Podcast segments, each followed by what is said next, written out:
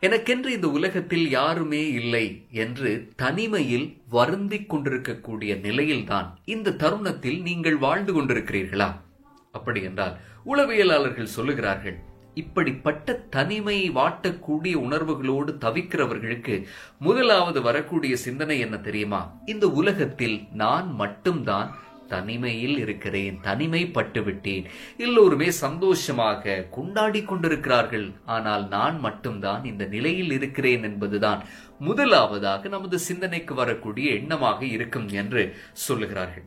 நண்பர்களே நமது வாழ்க்கையில் முக்கியமாக இந்த சோசியல் மீடியாவை பார்க்கிற போது பலருக்குமே வரக்கூடிய உணர்வுகளில் ஒன்றுதான் இது. அதாவது இந்த உலகமே கொண்டாட்டத்தில் இருக்கிறது. நான் மட்டும்தான் இப்படி தனிமையில் இருக்கிறேன். என்னில் ஏதோ ஒரு தவறு இருக்கிறது. நட்போடு பழகுவதற்கு நான் தகுதியில்லாத ஒருவன். அல்லது என்னை யாருமே விரும்ப மாட்டார்கள். இப்படி பலவிதமான எண்ணங்கள் நமக்குள்ளே வந்து விடுகிறது. முக்கியமா அந்த சோசியல் மீடியாவை பார்க்கிற போது பலருக்கும். ஆனால் அது உண்மை அல்ல. நம்மை போலவே பலரும் தனிமையில் வருந்திக் கொண்டிருக்கிறார்கள். உலகத்தில் பலருமே இந்த நிலைக்கு முகம் கொடுத்துக் கொண்டிருக்கிறார்கள் என்பதை முதலாவதாக நாம் புரிந்து கொள்ள வேண்டும். இரண்டாவது விஷயம் நண்பர்களே வாழ்க்கையில் என்ன உணர்வை கொண்டிருந்தாலும் ஒவ்வொரு தருணத்திலும் முழுமையான மன நிறைவோடு வாழ்வது இது ஒரு அற்புதமான கலை. புத்தரும் கூட இதை போதித்திருக்கிறார்.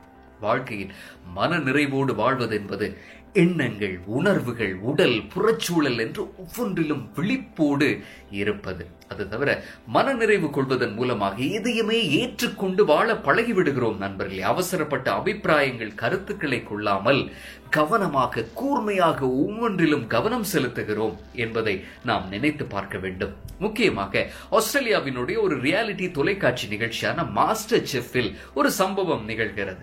பிரபலமான ஒரு புத்த துறவி தலாய் லாமா. அவர் அந்த தொலைக்காட்சி நிகழ்ச்சியில் ஒரு சிறப்பு விருந்தினராக கலந்து கொள்வதற்கு செல்கிறார்.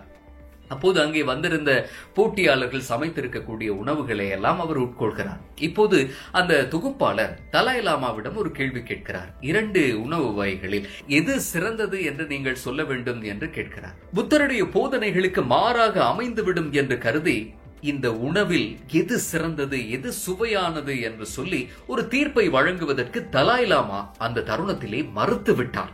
நண்பர்களே புத்தருடைய போதனை வாழ்க்கை என்பதே ஒரு துன்பம் என்று சொல்லுகிறது. அந்த துன்பம் ஆசைகளினால் விளைகிறது என்று புத்தர் சொல்கிறார்.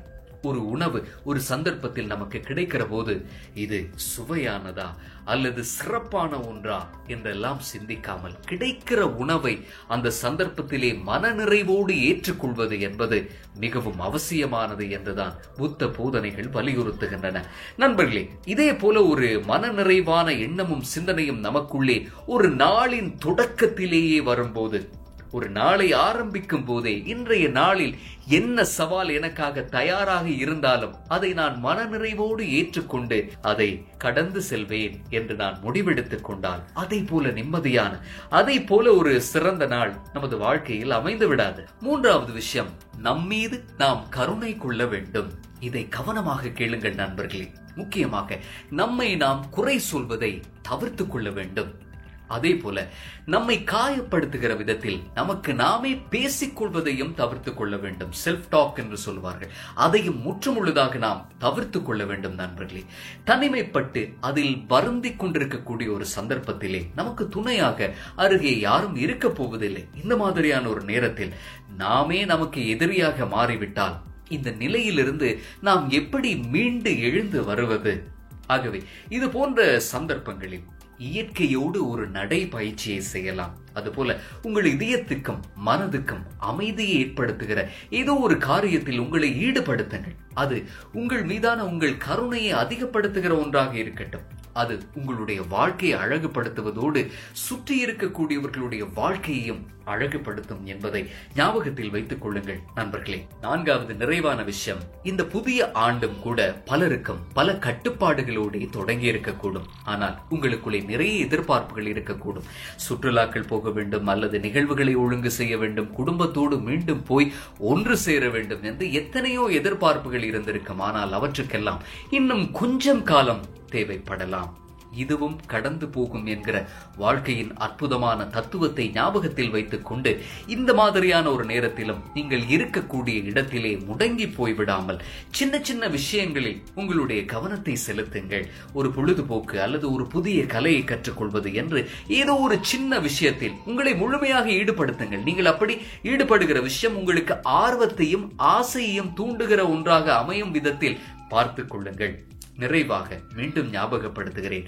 இந்த வாழ்க்கையில் நாம் மாத்திரம் இப்போது இந்த தருணத்தில் தனிமைப்பட்டு போகவில்லை.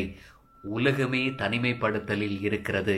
இந்த நிலை நிச்சயம் ஒரு நாள் மாறும்.